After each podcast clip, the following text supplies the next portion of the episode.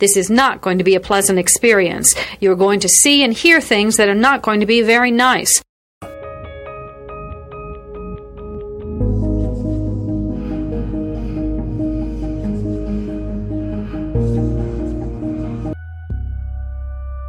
Experts divide serial killing into two general types organized and disorganized.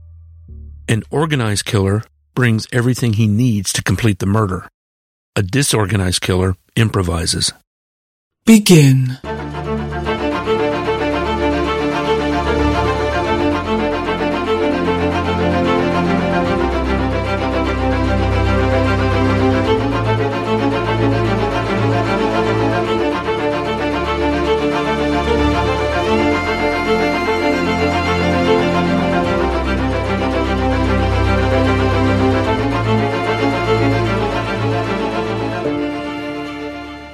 Listener discretion is advised.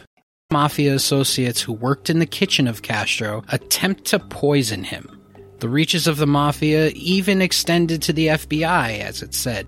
Operation Mongoose was a secret program aimed against Cuba to remove communism from its power. So, right off the bat, we have to look at the mafia as a very viable threat when it came to JFK. It's no secret that JFK had quite a few enemies at the time of his assassination, which makes the conspiracy ever growing. Lee Harvey Oswald, it was later found out through investigation, kind of had ties to the mafia. He was peripherally attached to them. But Jack Ruby, the man who ended up killing Lee Harvey Oswald, definitely had ties to the mafia. If you look back at Jack Ruby's history, he was born and grew up in Chicago. So he became an affiliate of the Chicago mafia families, mainly the Giancana families who ran Chicago's big crime outfit from 57 mainly to the late 60s. The Giancana family were also heavily involved in the 1960 presidential election victory with Kennedy. JFK and and Robert, their father Joseph,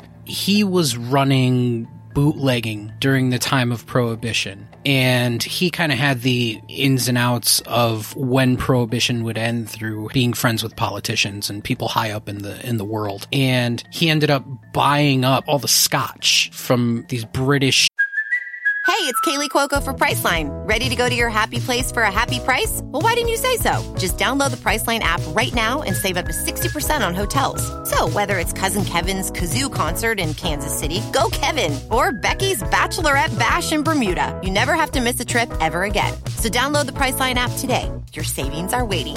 Go to your happy place for a happy price. Go to your happy price, Priceline importers and he bought up all the scotch so when prohibition ended he made this mass amount of money and he stepped on the toes of the mafia at the time especially within the chicago area and other major cities Oh, I'm sure that doesn't float too well, assuming that that was a huge, massive income for the illicit markets of the time. Yeah, you're looking at the time of prohibition where the mafia, like you said, was making most of their money. They're running the illegal bootleg game. They're, they got the speakeasies. They got the import of moonshine from the South. They got scotch and whiskey coming in through the, through the ports in New York and New Jersey. This was their livelihood for, for the most part. Global networks, I'm sure. Oh yeah, they were probably getting stuff. Uh, you would imagine they were probably getting things from from Italy, Sicily, especially the Giancana family who had ties in Sicily. Yep. When you're going in to kill someone's business, of course they're going to want something in return. He also was a big player in gambling as well. When you think of gambling, when you think of casinos, at least to me, the first thing that pops into my head is is the mafia, or losing my rent for the month. That too. Have a good time in Vegas, man. Yeah, right. All or nothing.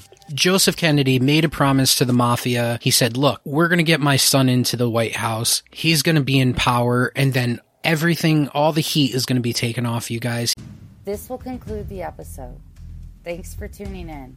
If you like what you hear, please leave a comment and subscribe. Thank you.